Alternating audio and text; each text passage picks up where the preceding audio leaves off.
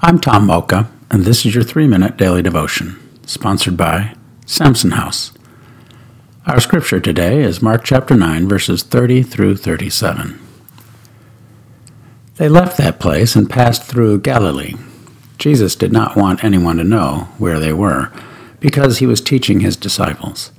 He said to them, The Son of Man is going to be delivered into the hands of men. They will kill him, and after three days he will rise. But they did not understand what he meant, and were afraid to ask him about it. They came to Capernaum. When he was in the house, he asked them, What were you arguing about on the road? But they kept quiet because on the way they had argued about who was the greatest. Sitting down, Jesus called the twelve and said, Anyone who wants to be first must be the very last, and the servant of all. He took a little child, and he placed him among them. Taking the child in his arms, he said to them, Whoever welcomes one of these little children in my name welcomes me, and whoever welcomes me does not welcome me, but the one who sent me. Let's ponder that. Nowhere does Scripture portray Jesus as stern, yet his disciples are afraid to ask him a question. Jesus isn't exactly harsh, yet when he asks his disciples what they were talking about, they clam up. That's when he takes a little child in his arms and tells them, Whoever welcomes one of these little children in my name welcomes me.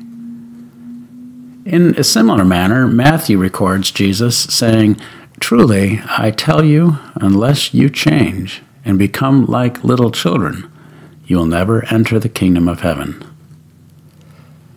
The kingdom of God is not a matter of who will be first, or who can impress others, or God for that matter.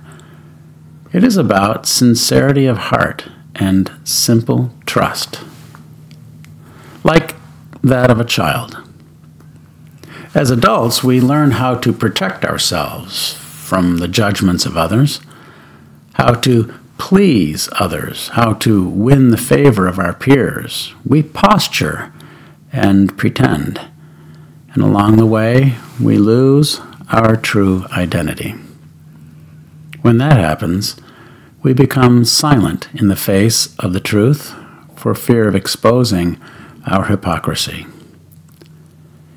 Jesus is less concerned about our failures and inadequacies than he is our humility, faith, hope, and love.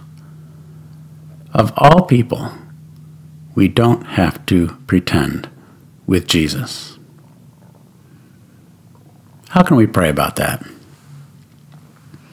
Let's tell the Lord how we have pretended to be something we are not, or remained silent when we were afraid of exposure. And then ask the Lord for the grace to be real, starting with ourselves today. Thanks for listening, and have a great day.